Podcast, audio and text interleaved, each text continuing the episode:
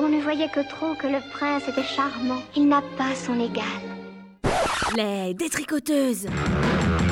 Il était une fois une princesse. Tricot radiophonique, tissé à huit mains et quatre voix, qui parle des femmes avec un grand F ou un petit. Je poursuivrai mon action avec persévérance, avec détermination, sans me laisser distraire. La trois verbes magnifiques dans la vie, c'est rêver, oser, créer. Une émission menstruelle, les premiers et troisièmes vendredis du mois, à dix-neuf heures. Les détricoteuses, elles ne font pas que dans la dentelle.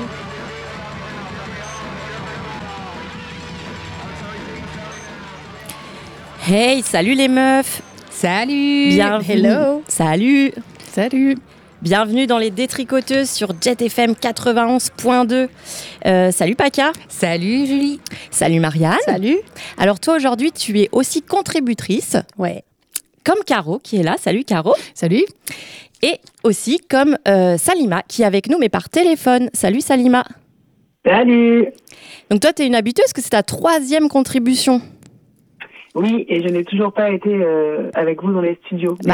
Mais pour une fois, on se parle. Ouais, déjà. Bah écoute, pour la quatrième fois, peut-être. Peut-être, oui. Peut-être. Bon, en tout cas, vous allez bien? Ouais. Impec. Bon, vous me demandez okay. Pas comment je vais, mais euh, moi, ça va super bien.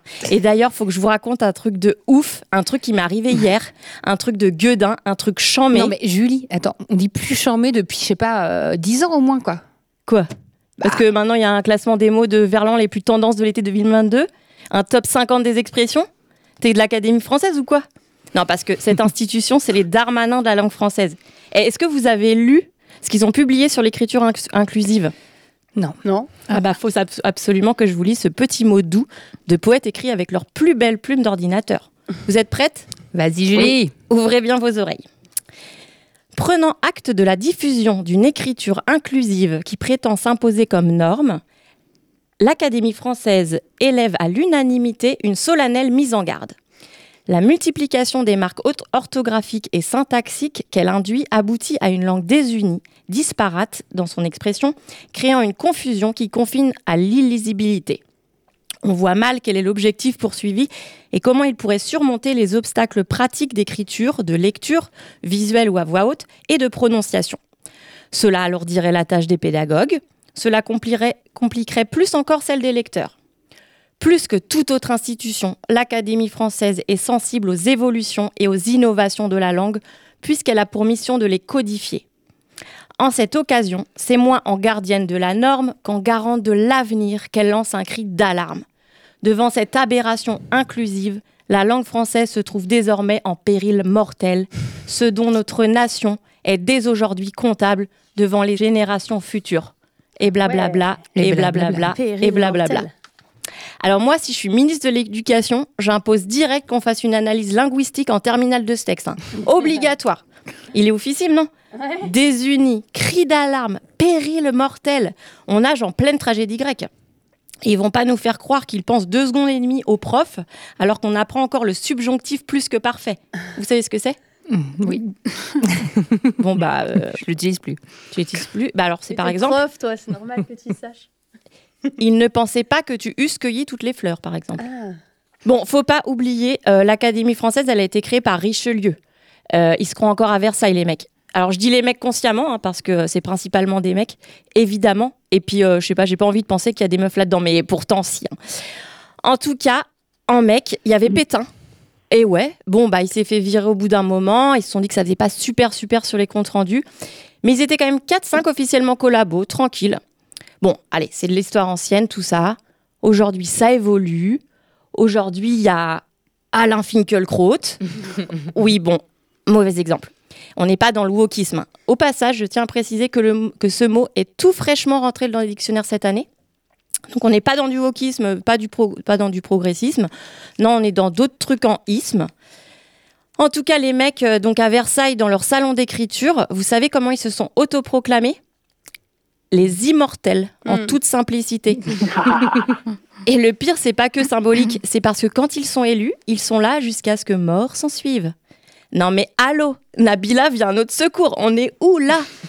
Bon, on pourrait se dire heureusement, la moyenne d'âge des nouveaux arrivants est de soixante-huit ans. Ils ont en moyenne vingt-cinq ans à nous faire chier. Mais ça veut dire aussi que c'est des grabataires qui arrivent plus à articuler deux mots qui font la loi sur les normes de la langue de ce pays. Bon, heureusement, j'ai rencontré une, collège, une collégienne de troisième qui m'a dit spontanément au micro « C'est les minorités qui construisent la société qui font qu'elles deviennent mieux. » Ouf ! Onomatopée de soulagement. Merci à toi, du haut de tes quinze ans, de me donner espoir, de me rappeler que la langue aussi, elle bouge par le bas, par les gens qui la parlent au quotidien, qui la réinventent, qui jouent avec, la malaxe pour lui donner des nouvelles formes. Le verlan, c'était une sous-langue. Bah maintenant, teuf, chelou, meuf, c'est dans le dictionnaire. Ouais, bon, je me suis complètement égarée et je vous ai pas du tout raconté le truc de ouf qui m'est arrivé. Bon, c'est pas très grave parce que ce qui est encore plus ouf, bah, c'est que vous soyez toutes réunies ici pour cette dernière émission de l'année. Et en plus, comme on est des lofs, attention, retenez, c'est le prochain mot de Verlan Tendance de la saison automne-hiver deux mille vingt-deux. Comme on est des lofs, bah on va même faire une cinquième saison à la rentrée. Et ouais, les meufs. Yeah. En attendant, eh ben vous, vous avez eu la lourde besogne d'élaborer un montage de sept minutes maximum sur le mot « ouf ». Je ne sais pas si c'était clair dans mon édito. En tout cas, c'est « ouf de soulagement » ou « fou en verlan ». Votre inspiration s'est portée sur des thématiques très différentes. Richesse de l'émission. Et on commence tout de suite avec ton sujet, Salima, euh, que bah, on va diffuser direct et puis tu nous en parleras juste après.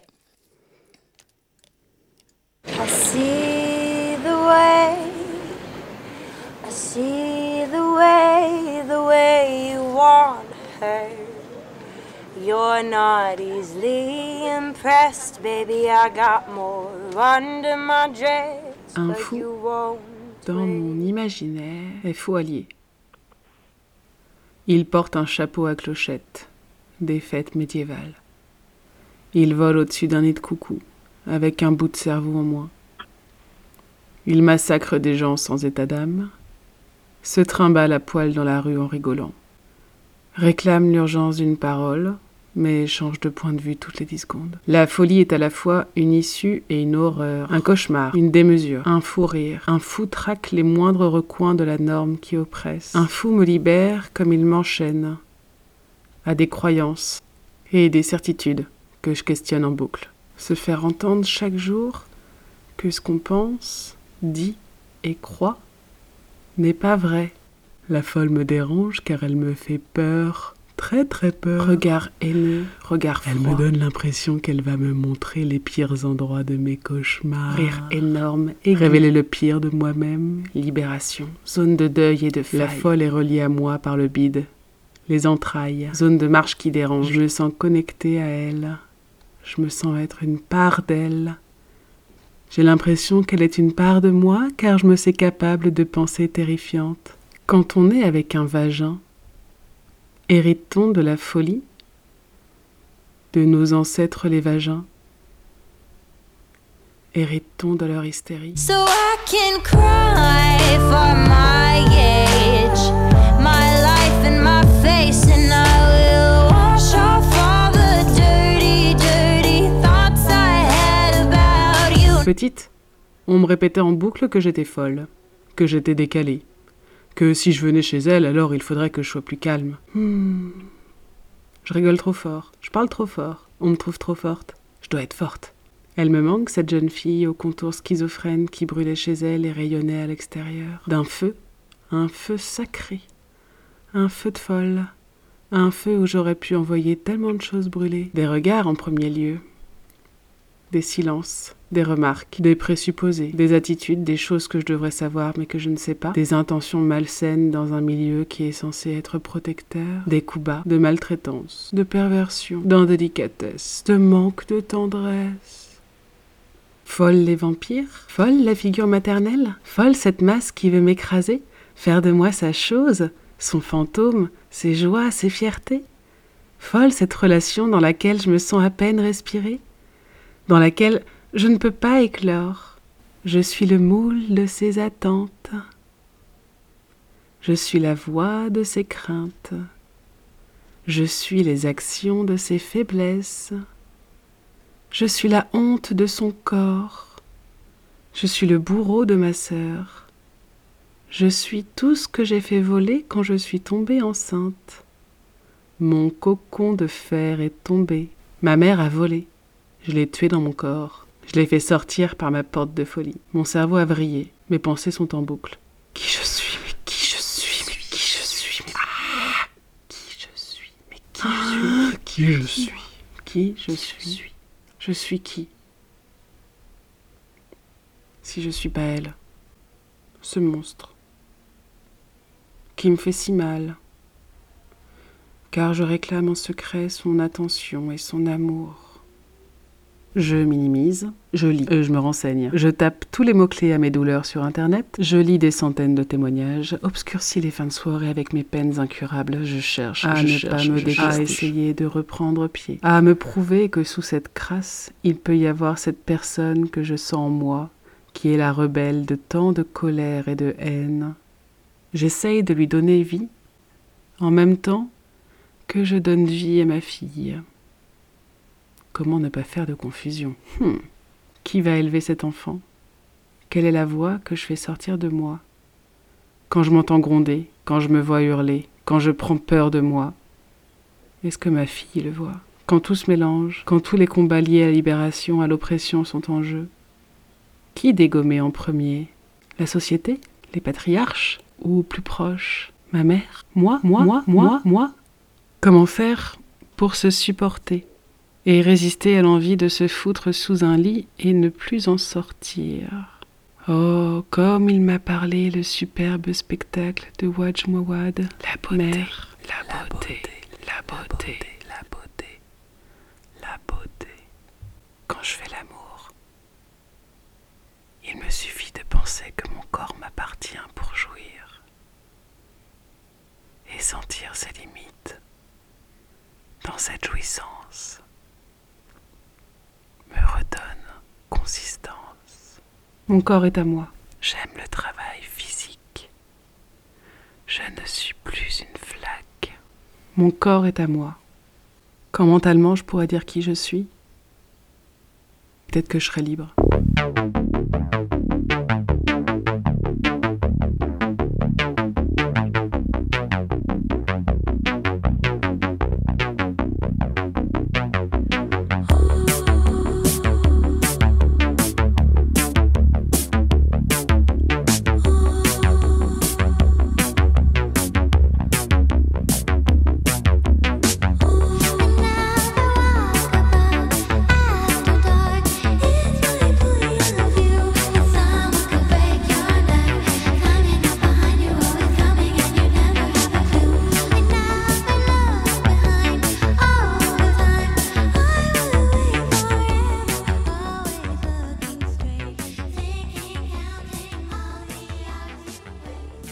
Ça, ça prend au trip ton, ton sujet.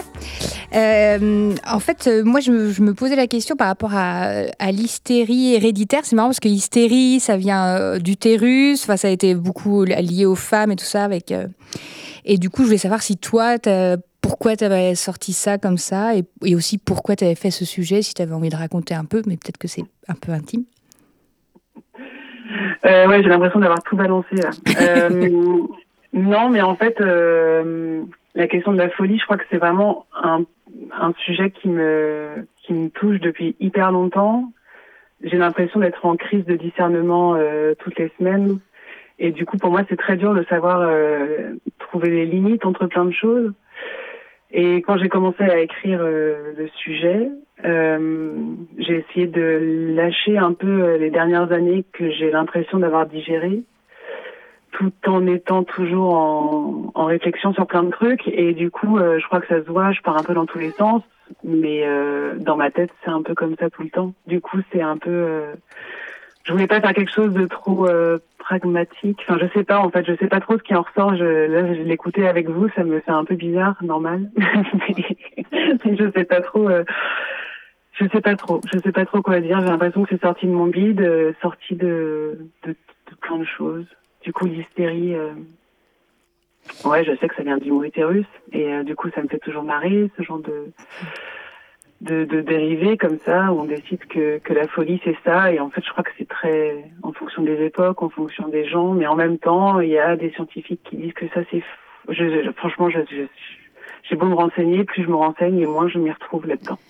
Bah justement, c'est assez, c'est, c'est assez intéressant, le lien avec ton utérus, avec ta grossesse et tout ça, enfin, bon, moi, ça me parle vachement. Et en plus, c'est quand même quelque chose qui, est, qui ressort beaucoup en fait, dans, dans tout ce qui est étude autour de, de, de la maladie mentale et des femmes, avec justement avec ces histoires d'hystérie, avec Freud et tout. C'est que ce serait, c'est aussi lié aussi à des... À, il y a déjà, les femmes quand même, elles vivent souvent plus de violences euh, intrafamiliales et tout ça. Et puis il y a aussi euh, bah, comment les femmes, euh, ces histoires d'anti, de, d'antipsychiatrie, et tout ça, où euh, en fait euh, je mélange peut-être un peu tout, mais euh, que, que les femmes en fait, euh, vu qu'elles subissent la violence du patriarcat, en fait le fait de se rebeller, ça devient de la folie, et c'est pour ça qu'il y a plein de femmes qui, qui ont été enfermées à une époque.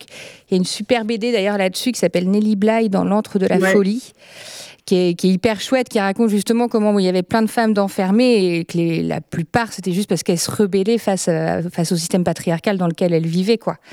Donc, euh... ben, je l'ai lu il n'y a pas longtemps et je me suis dit, euh, je me suis dit que ça ne m'étonnait pas que...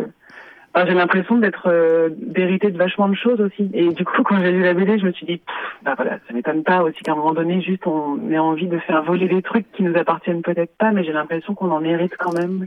Bah oui, ouais, ouais. Mais, mais en fait, euh, j'ai aussi vachement l'image en tête des matrioshkas, là, les, hum. les poupées... Euh... J'ai l'impression qu'à chaque fois, on fait voler des choses et peut-être que je sais pas si on si on fait voler... Oula, il y a Maya qui pleure. Ah, ok. Mais euh... ouais, c'est, c'est, c'est très étrange, ça. Oui, et, et puis et c'est... Plus on libère de choses, plus on arrive aussi à savoir ce qui nous appartient de nous, mais aussi ce qui, de quoi on se dégage de quelque chose... Euh... soit qui, qui, qu'on a vécu, soit quelque chose qui est en nous. Je ne saurais pas dire. Oui, quand tu parles du monstre, c'est un peu ça, peut-être, non ? Ouais, c'est un peu ça. Attends, attendez. Ouais. En tout cas, j'arrive, j'arrive, la... j'arrive, ma cocotte. Oh. On a c'est deux enfants avec nous sur cette émission. Ouais, on est des warriors. Bravo. Et en tout cas, c'est un argument qui est souvent utilisé en politique, la folie, en fait. C'est marrant, j'ai écouté une émission, la Thelma et Louise, sur la folie, les femmes, la psychiatrie, l'antipsychiatrie. Et du coup, c'est, euh, c'est un argument qui est hyper utilisé. Ah, ouais, vous êtes folle et tout. Euh, ah, ça, pour c'est... dire, euh, bah, en gros, ce que vous dites, ça me plaît pas. Et il y, y a un moment où la meuf, elle dit, mais, mais non, mais euh, vous pouvez pas utiliser cet argument-là. Et je trouve que c'est hyper fort parce qu'en fait, on se dit, on se dit, c'est ces gens-là, ils sont censés être plus éduqués que les autres, mais ils utilisent les mêmes arguments que d'autres, quoi. Et que des vieux arguments, quoi. Mais j'ai l'impression que pour moi, les gens qui ne sont pas sensibles à, au fou, à ce qu'on appelle la folie, c'est ceux qu'on a envie de dégommer dans l'émission, en fait. Enfin, c'est des gens qui qui n'ont pas euh, envie de se remettre en question sur, euh, sur euh, ce qu'ils sont, dans quelle société on vit.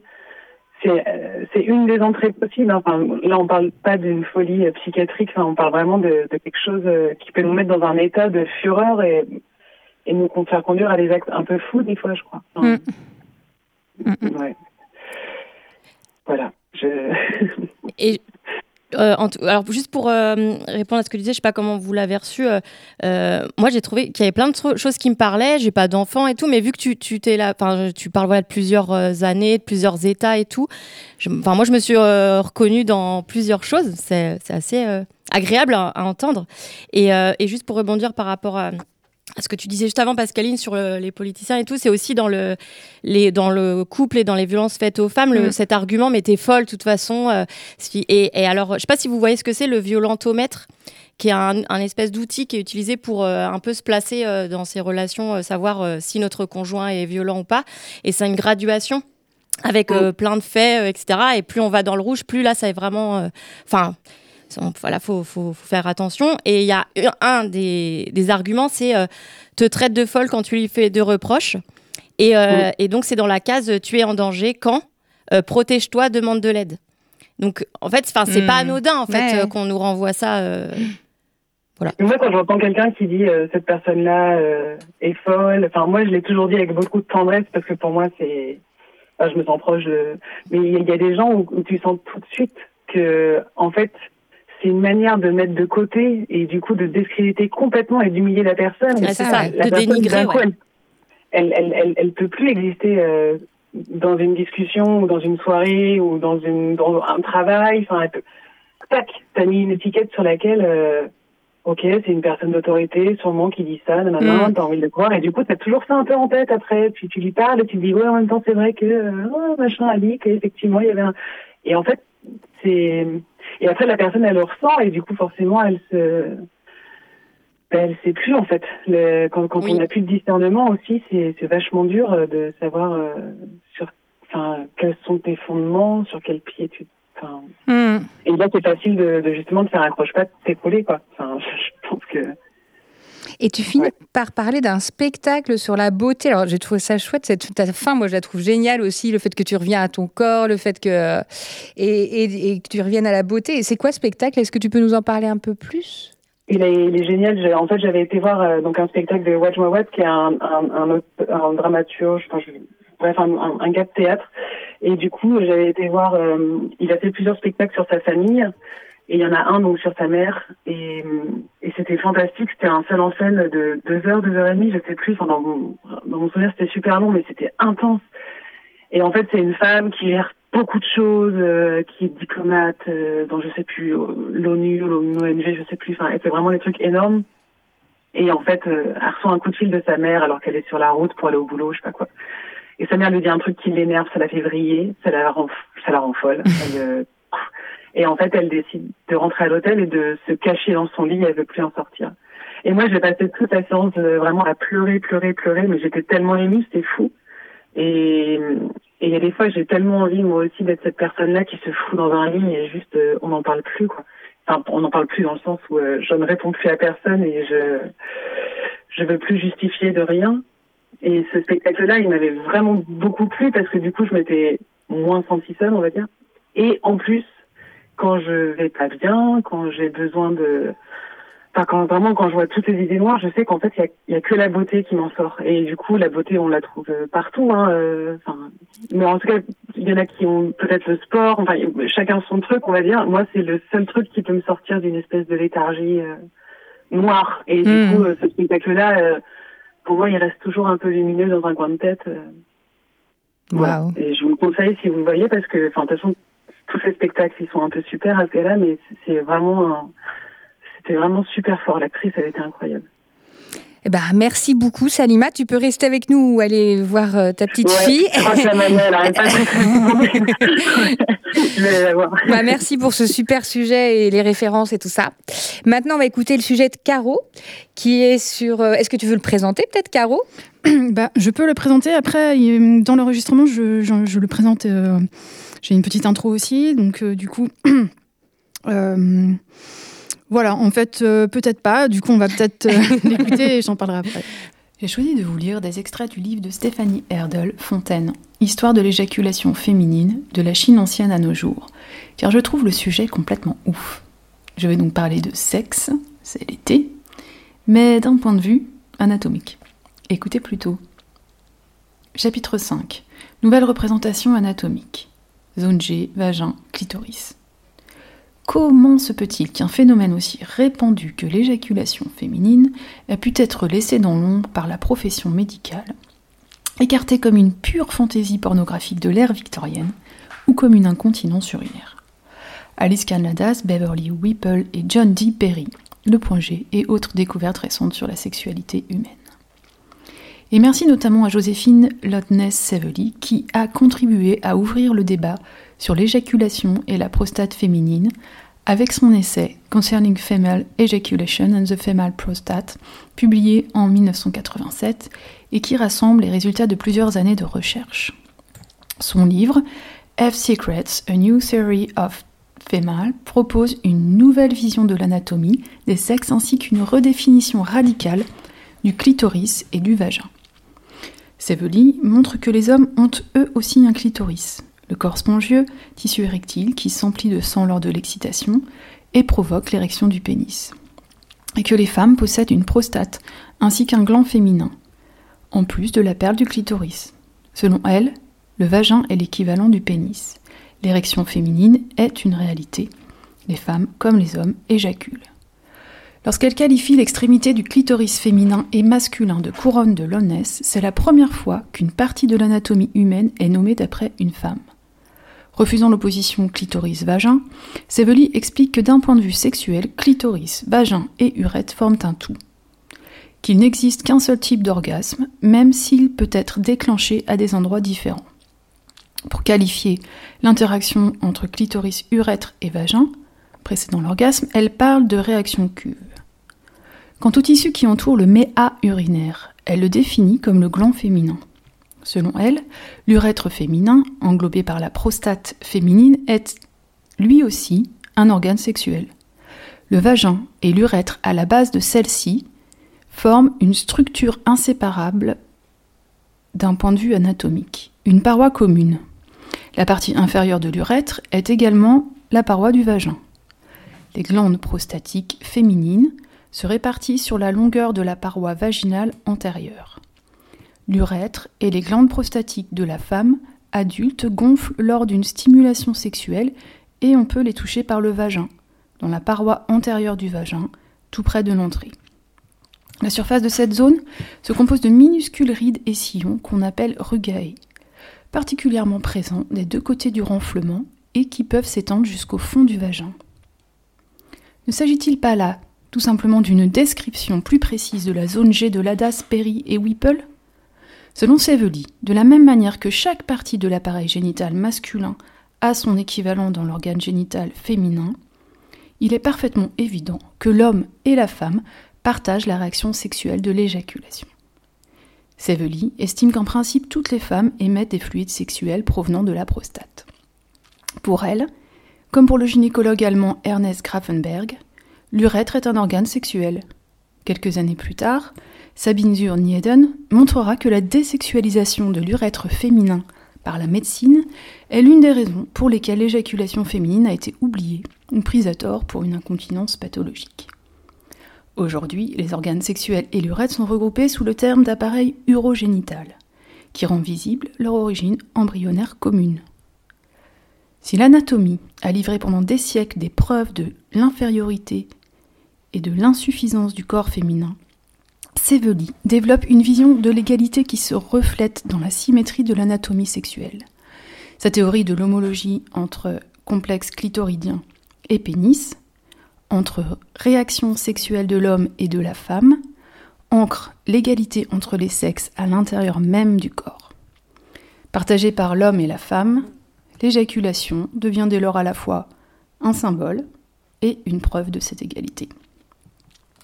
Stéphanie Haerdle conclut son livre ainsi. Une forte pression s'exerce sur les femmes et leurs performances au lit. Les présentes connaissances sur l'éjaculation féminine ne doivent surtout pas constituer une source de stress supplémentaire. L'éjaculation est une manifestation possible parmi de nombreux autres de la puissance sexuelle féminine. Elle ne doit pas devenir une injonction de plus faite aux femmes. Ce qui est important, c'est de savoir que les femmes peuvent éjaculer, que celles qui le font sachent ce qui leur arrive, et que l'éjaculation féminine, célébrée pendant plusieurs milliers d'années comme faisant partie intégrante de la sexualité et du plaisir féminin, soit reconnue, nommée, vécue. Les femmes aussi éjaculent. Pour me a rive, baby. Yeah, merci Caro pour cette super lecture. Ah ben de rien, je pense que voilà, ça fait toujours plaisir à partager quoi. On ouais. apprend plein de choses en tout cas. Ouais. Est-ce que tu as envie de nous raconter pourquoi tu as choisi ça ou pas euh, bah, j'ai choisi j'ai choisi ça parce qu'en fait je suis tombée sur ce livre donc à la librairie Les Bien-Aimés à Nantes. Bon comme ça je fais une petite pub en passant et euh, qui ont un, un rayon féministe assez euh, intéressant. Et euh, du coup, euh, je, je, c'est le, l'illustration du livre hein, qui m'a, qui m'a parlé aussi. Euh, je trouvais le dessin chouette. Après, ben, effectivement, c'est aussi un vécu personnel de mon propre histoire, euh, euh, mes propres expériences sexuelles, on va dire. Donc, euh, du coup, ça répondait à pas mal de mes interrogations. Et euh, bon, là, j'ai choisi, c'est vrai, un extrait qui est... Euh, bon, en fait, il y a une partie historique. Euh, là, j'ai choisi un extrait plus anatomique parce que je trouvais qu'il était aussi assez féministe, finalement. Euh, après, c'est un point de vue... Euh, c'est une théorie. parmi d'autres. Mais euh, ce que je trouve intéressant dans ce livre, c'est aussi de, comment, euh, bah de réaliser que finalement, euh, le corps de la femme a toujours été l'objet de, de tas de recherches faites par les hommes, et que du coup, euh, je trouvais intéressant que là, ce soit une femme aussi euh, qui, euh, bah, qui fasse part de ses, euh, de ses recherches. Euh, sinon, ce sujet, euh, bah, effectivement, je, quand même, j'avoue que en lisant ce livre et euh, ben, voilà, en, en étant, euh, en m'intéressant à ce sujet, j'ai trouvé ça quand même euh, ouf, dingue, quoi, voilà, euh, de, que ce soit caché depuis, enfin, euh, je sais pas, en fait, euh, d'en entendre parler qu'à, euh, allez, j'ai, je vais avoir quarante-quatre ans. Ouais. Et puis, euh, pour moi, d'avoir vécu euh, bah, il y a seulement quasiment deux trois ans, en fait, euh, voilà. Enfin, parmi d'autres expériences sexuelles, bien sûr, parce que, voilà, comme euh, elle dit à la fin, c'est pas, euh, c'est pas forcément toutes les femmes, et peu importe, on s'en fiche, c'est euh, déjà euh, une expérience parmi d'autres. Mais que je trouve assez belle aussi, euh, en fait, qui a plein de symboliques, euh, euh, et notamment, ouais, d'égalité, effectivement. Euh, après, bah, ce livre, il est chouette aussi, parce qu'il euh, y a toute une partie sur euh, les...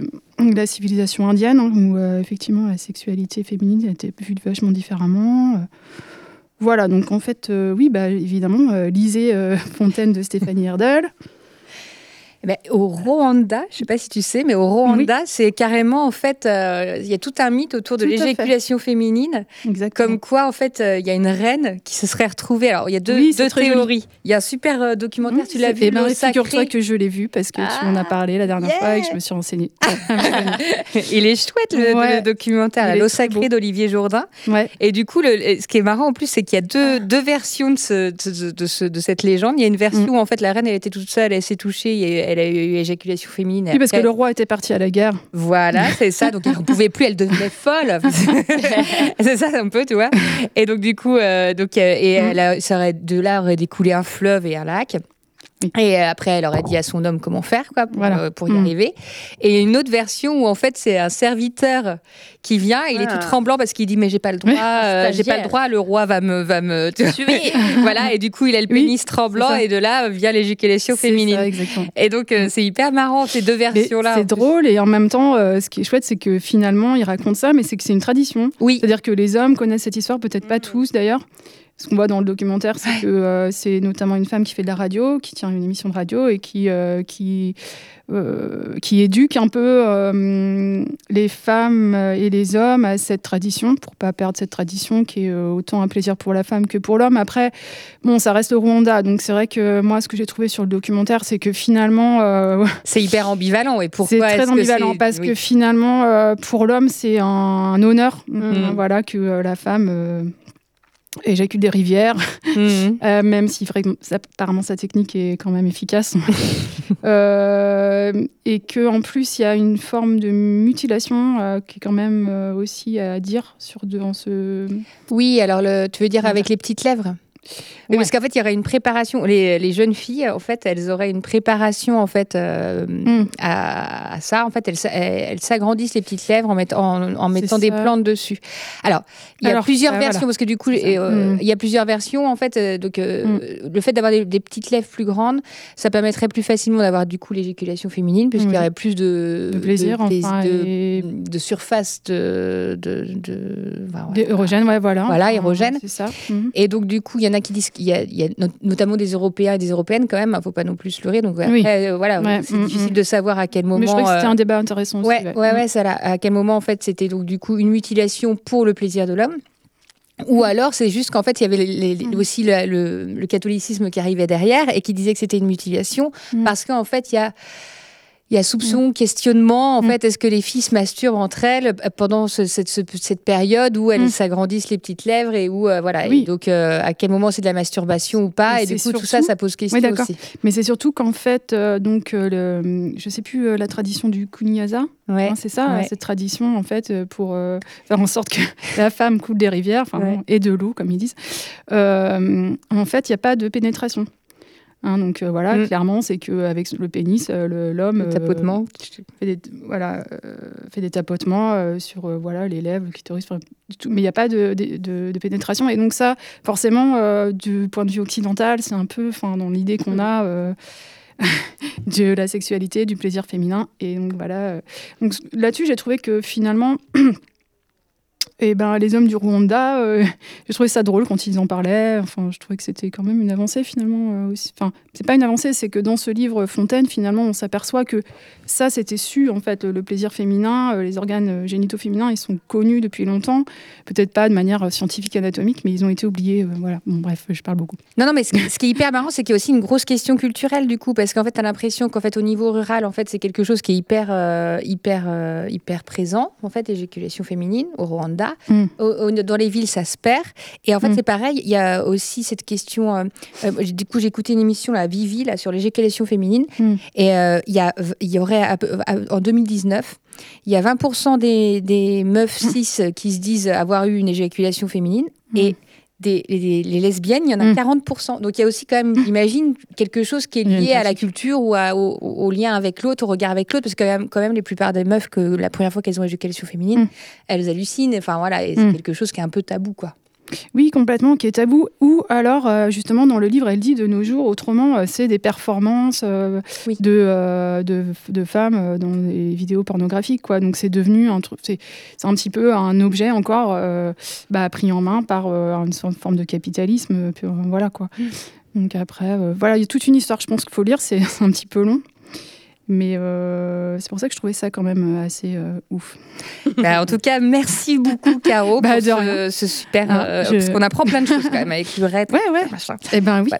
Carrément. Maintenant, on va écouter un morceau de musique que tu as choisi. Est-ce que tu veux le présenter, Caro ? Eh ben oui, j'ai choisi donc le morceau In Between de Tracy de Sa. Parce que, bah voilà, ça parle de Pussy Power. Et donc, je trouvais que ça allait bien avec le sujet. Mmh, voilà. Merci beaucoup. De rien.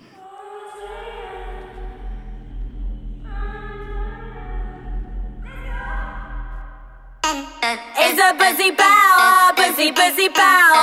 It's a pussy power, pussy pussy power. It's a pussy power, pussy pussy power. Pussy pussy pussy pussy pussy pussy pussy. It's a reality check. Diamonds not all on my neck. Is that all it fair? Take it, take it back. My flow will go please, they don't know it's a trap. Make them pursue it, they running the last. I don't need a seat to bend over and clap. Give them a reason to flap. I got a jackpot in between my legs. Now you can tell by the way I choose to flex. If you can honor it, baby, you can next. I got that pussy power, mmm, how I'm blessed. In my, in my, in my, in my, in between. In my, in my, in my, in my, in between. In my, in my, in my, in my, in between. In my, in my, in my, in my, in my, in my, in my, in my.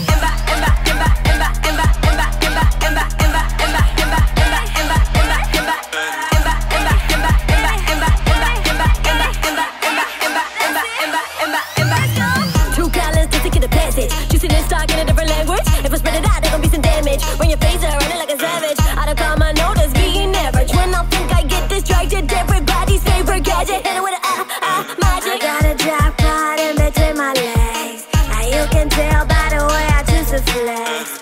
If you can honor it, baby, you can next. I got that pussy power, mmm, how I'm blessed.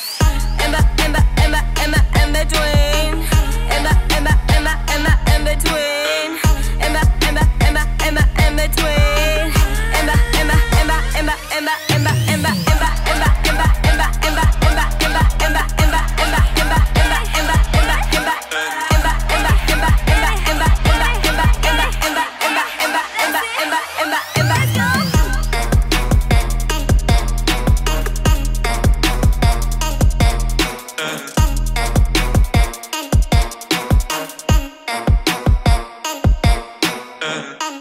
It's a pussy power, pussy pussy power. It's a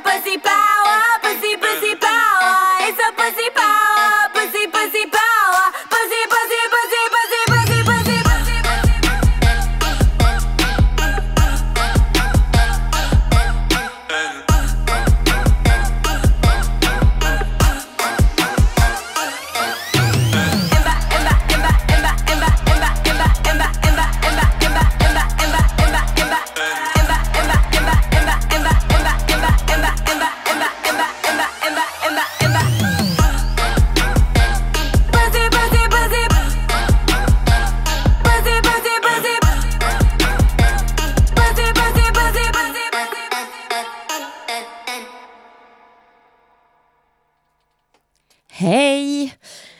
Alors, eh ben, on arrive déjà au dernier sujet de l'émission, c'est le tien, Marianne. Euh, est-ce que, euh, est-ce que tu veux nous dire deux, trois mots alléchants? Sans présenter vraiment euh, le contexte, euh, juste dire que je me suis autorisée à, à faire un montage fou. De ouf. Ok, les odotissus, séquence un, deux, un, prise deux. Clap. C'est cadré, c'est pointé. Ok, cut. C'est très beau, super, c'est hyper intense. Euh, on va faire la même variante. Ouais, on s'en refait une prise. Donc alors là, je vais, je, vais, je vais glisser un tout petit peu pour aller chercher le... Ouais. Tu commences pareil, un peu le même début, et à un moment donné, tu, tu glisses. Cut, magnifique. C'était la solution. Merci beaucoup. Okay. C'était la solution. Ah. Merci beaucoup. Bravo, bravo, bravo, bravo vous deux. Ouais, super. Et ensuite, euh... est-ce que tu pourrais aller me chercher une gueuse au camion? Tu vois ce que c'est? C'est bon pour toi, Julien? Ouais, c'est à peu près ouais. ce que tu as à faire. Ouais, et vous, les acteurs, c'est Oula. à peu près ce que vous avez à faire. Ouais. N'hésitez pas, il faut qu'il y ait de la jubilation et un côté bien enfant là-dedans, même ouais, pour toi. Ouais, ouais. Ça tourne. Mm-hmm. Annonce. Séquence douze, plan un, prise deux. Silence. Je suis perdu, pardon. Je, non, je, je sais plus ce que bien. je fais. C'était bien. Là, t'es, t'es, tu t'assois là, et puis... Je fais mes doudous tu, Non, je me relève. Ok, quatre. Bon, euh, moi je pense que ça va. Ouais. ouais. Comme ça, euh, c'est ouais. bon. quatre. Allez, c'est bon. Merci. Ok, super. Alors, je vais faire un son seul? Oui. Ouais. On bouge pas et on a pour trente secondes. Son seul, euh, chambre. Non. Action.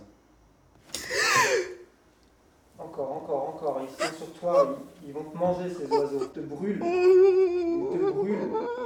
Action. Ça gratte, ça gratte, ça démange, ça démange. T'en as partout là, dans les cheveux. C'est bon, on a okay. ce qu'il faut. Ouais, c'était super. C'était super. Ça fait peur un peu là. Mais on euh... fait le lit dans la foulée? Ouais, c'est parti. On perd pas de temps. Ouais. Allez, on enchaîne. Ça tourne au son? Je sais pas ce que je fais. Ok, cut. Super, okay. C'était super. Ouais. Bravo. Merci. Comme ça, j'ai de la matière. Là. Et euh... ça va? Et moi, je projette d'ici. Petit bureau, son seul, tic-tac. Non, ça va, Nathalie, je suis désolé. Je suis désolé de ce que je te fais. Garde le piège. Ouais. Je suis un peu sadique, moi, j'ai l'impression. J'ai toujours des signes un, un peu durs. Ça va? Ouais, ouais. Je te ferai voir le film que, que j'avais fait euh, quand, j'avais, euh, quand j'étais plus jeune, là, sur le, le, le puits et le pendule. treize, deux, un, prise un. Mais c'est joyeux surtout, tes jubilations des deux. Est-ce qu'on peut se faire c'est juste ce dernier plan là? Si tu veux.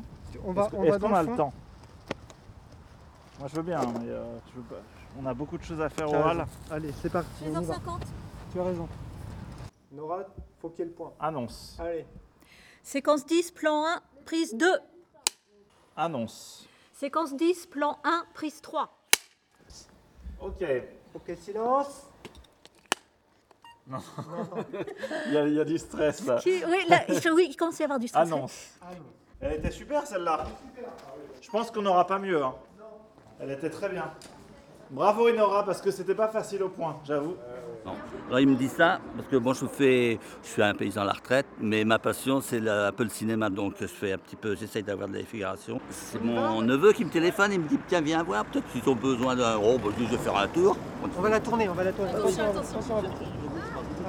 C'est long, c'est long, c'est long. Voilà, voilà. Ok. Ça tourne? Ouais. Annonce. C'est cadré. Et c'est pointé. C'est pas facile, moi je sais comment c'est, ça se passe un petit peu. Quand faut faire. Voilà. Bon, ben, si, euh, si vous avez besoin. Ça tourne. Et, et onze sur un, première. Clap, merci. J'ai jamais vu un film en direct. Attends, mais en plus le film il est en direct? Ah ouais?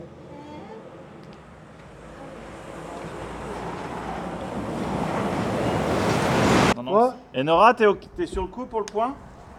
Elle est pas du tout sur le coup, elle est en train de jouer avec l'enfant. Non. Bye. Tu fais faire comme ça? Ouais, mais je suis... Ok. Clap. Plus joyeux, on la refait, plus joyeux. C'était bien, c'était bien. C'est pas mal, on la refait. Hein. Ah, d'accord, d'accord, d'accord. Tu perds une focale? Non, non, c'est pas ça. Le cadenas est cassé, on peut pas ouvrir la porte. Oh merde. Là, on n'a pas le temps, hein. C'est ah, pas un petit cadenas. On va se démerder, oh là là. Euh, je... Si... Attends, je me demande si j'ai pas... Qu'après, on n'aura plus de lumière, en fait. Elle est où, Enora? Je sais pas, je l'appelle depuis tout à l'heure. Allez, on a marre, elle est partie. Enora, t'es où? Enora Trou... Je ne sais pas, mais trouve une solution, on a... on a besoin de tourner très vite. Non mais vraiment... Vas-y, on tourne alors. On y va? On tourne.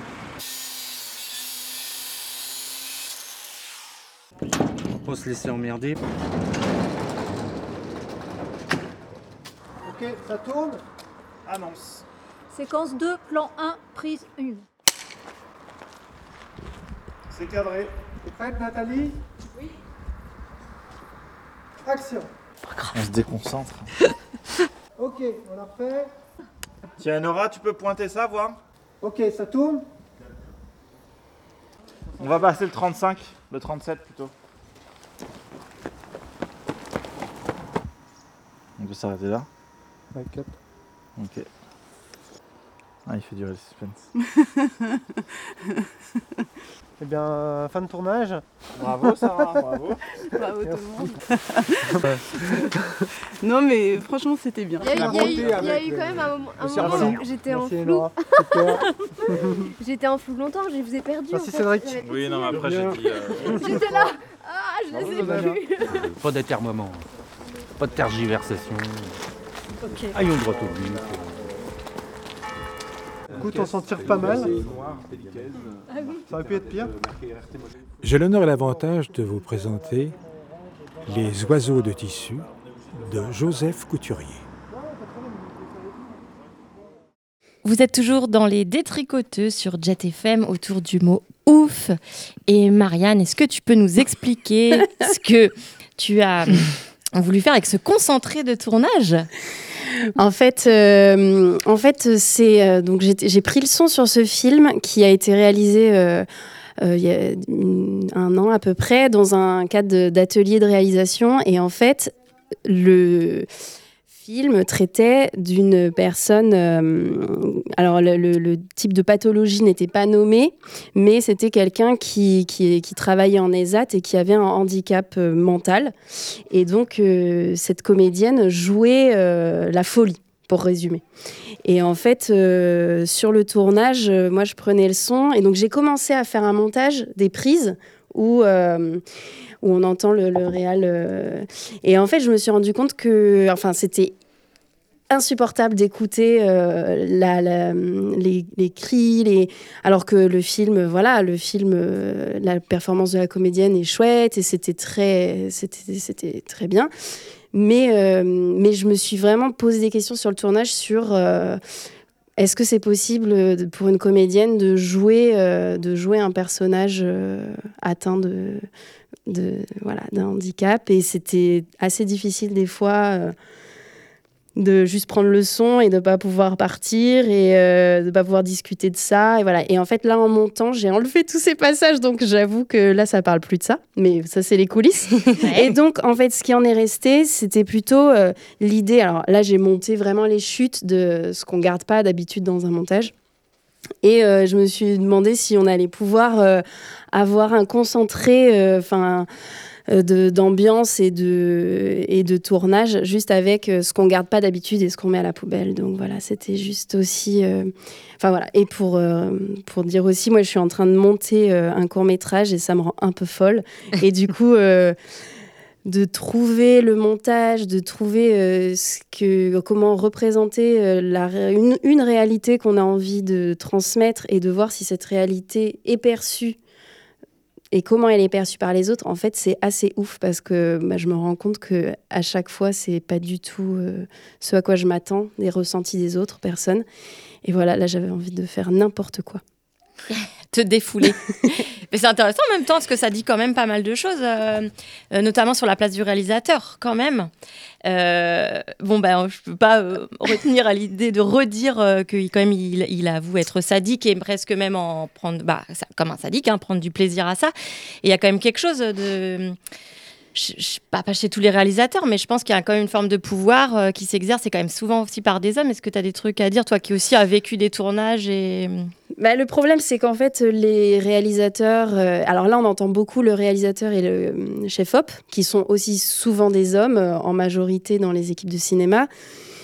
Et euh, le problème, c'est que le poste de réalisateur euh, a quand même un pouvoir euh, démesuré sur un tournage, parce que c'est, c'est le rôle qu'on attend de lui, en fait, de diriger, de mettre en scène et de, et de donner des ordres et de, de, d'atteindre euh, quelque part un désir qu'il a dans la tête. Et du coup, ça peut donner lieu, euh, sans pointer là cette expérience qui était euh, très agréable, il n'y a pas eu d'abus ni rien, mais euh, la place du réalisateur euh, ouais, et peut, peut sembler un petit peu, en tout cas euh, un peu irréelle par rapport au cadre d'égalité qu'on cherche dans la vie, en mmh. fait.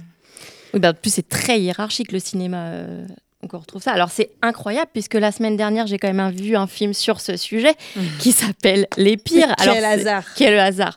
Alors, euh, c'est complètement en avant-première, mais je, je, je vais quand même vous en parler et vous dire quand est-ce que ça va Ouh, sortir après. Dis-nous, dis-nous. Euh, donc, c'est Les Pires de Lise Akoka et Romane Gueret, donc deux réalisatrices qui ont fait euh, une mise en abîme, donc euh, un film sur le fait de tourner un film et particulièrement de tourner un film social dans le nord de la France. Donc, évidemment, ça rappelle plein de films qui existent déjà.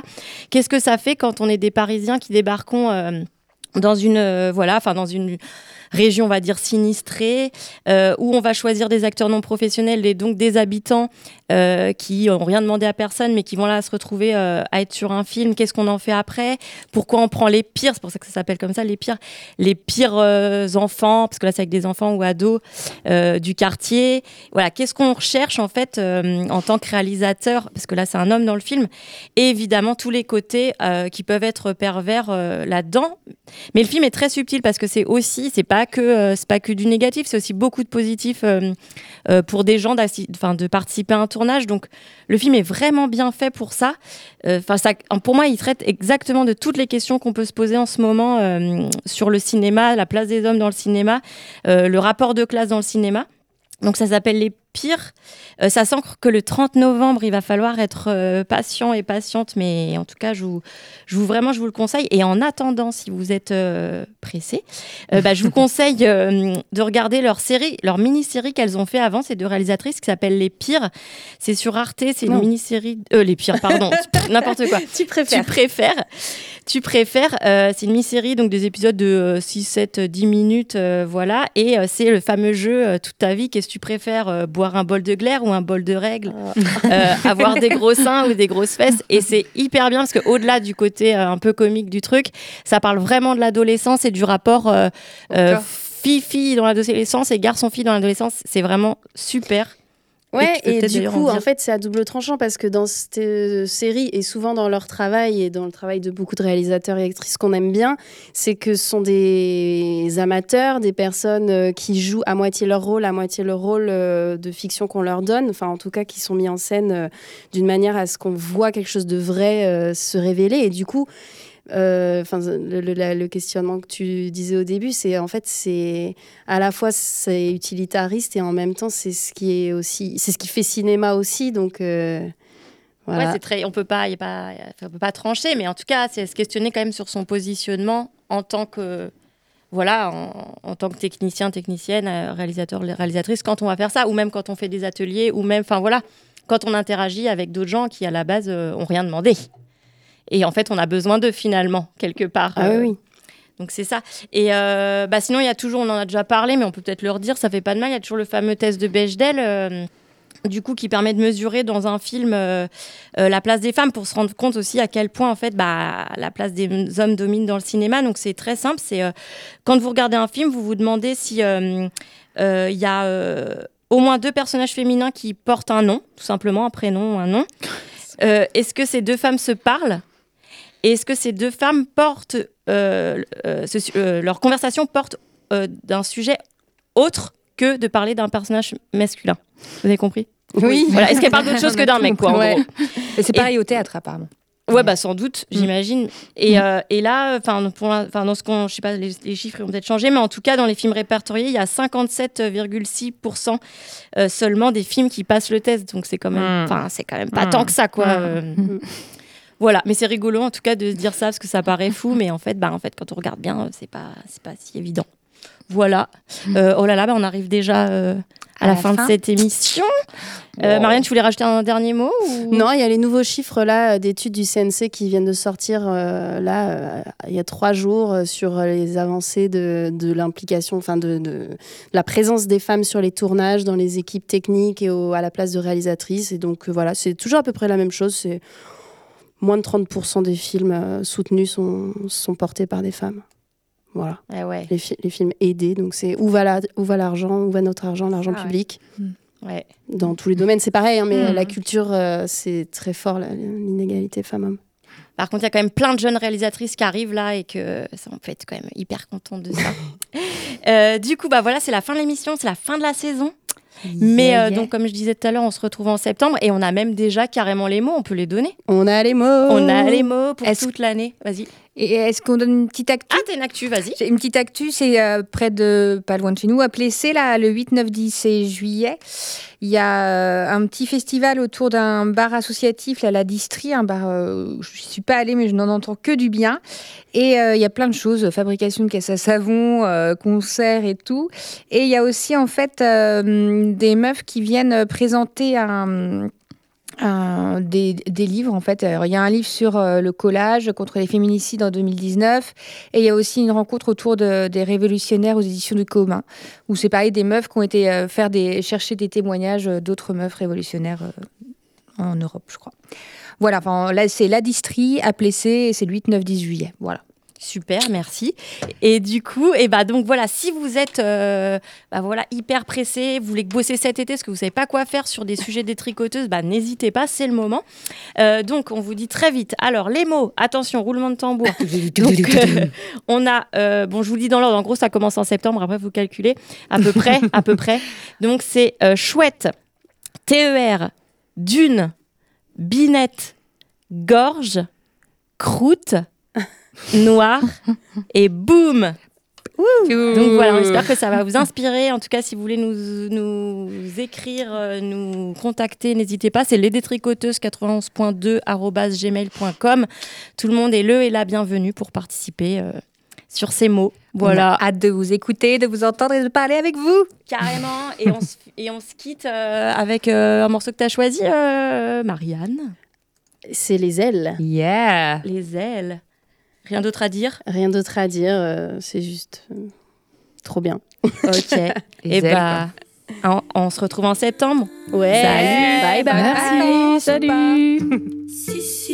Allô, allô, ma que tu m'entends ? Non ? Mais tu pourrais reprendre. Si, euh, je sais pas qu'est-ce que je voulais te dire, enfin il y a pas mal de problèmes, je suis pratiquement euh, en dépression quoi, et on peut parler de ça parce que j'ai été très très malade et j'ai pas pu euh, chanter mes chansons, tu vois, donc euh, on va aller au piano, d'accord, je te laisse, un bisou, ciao, ciao.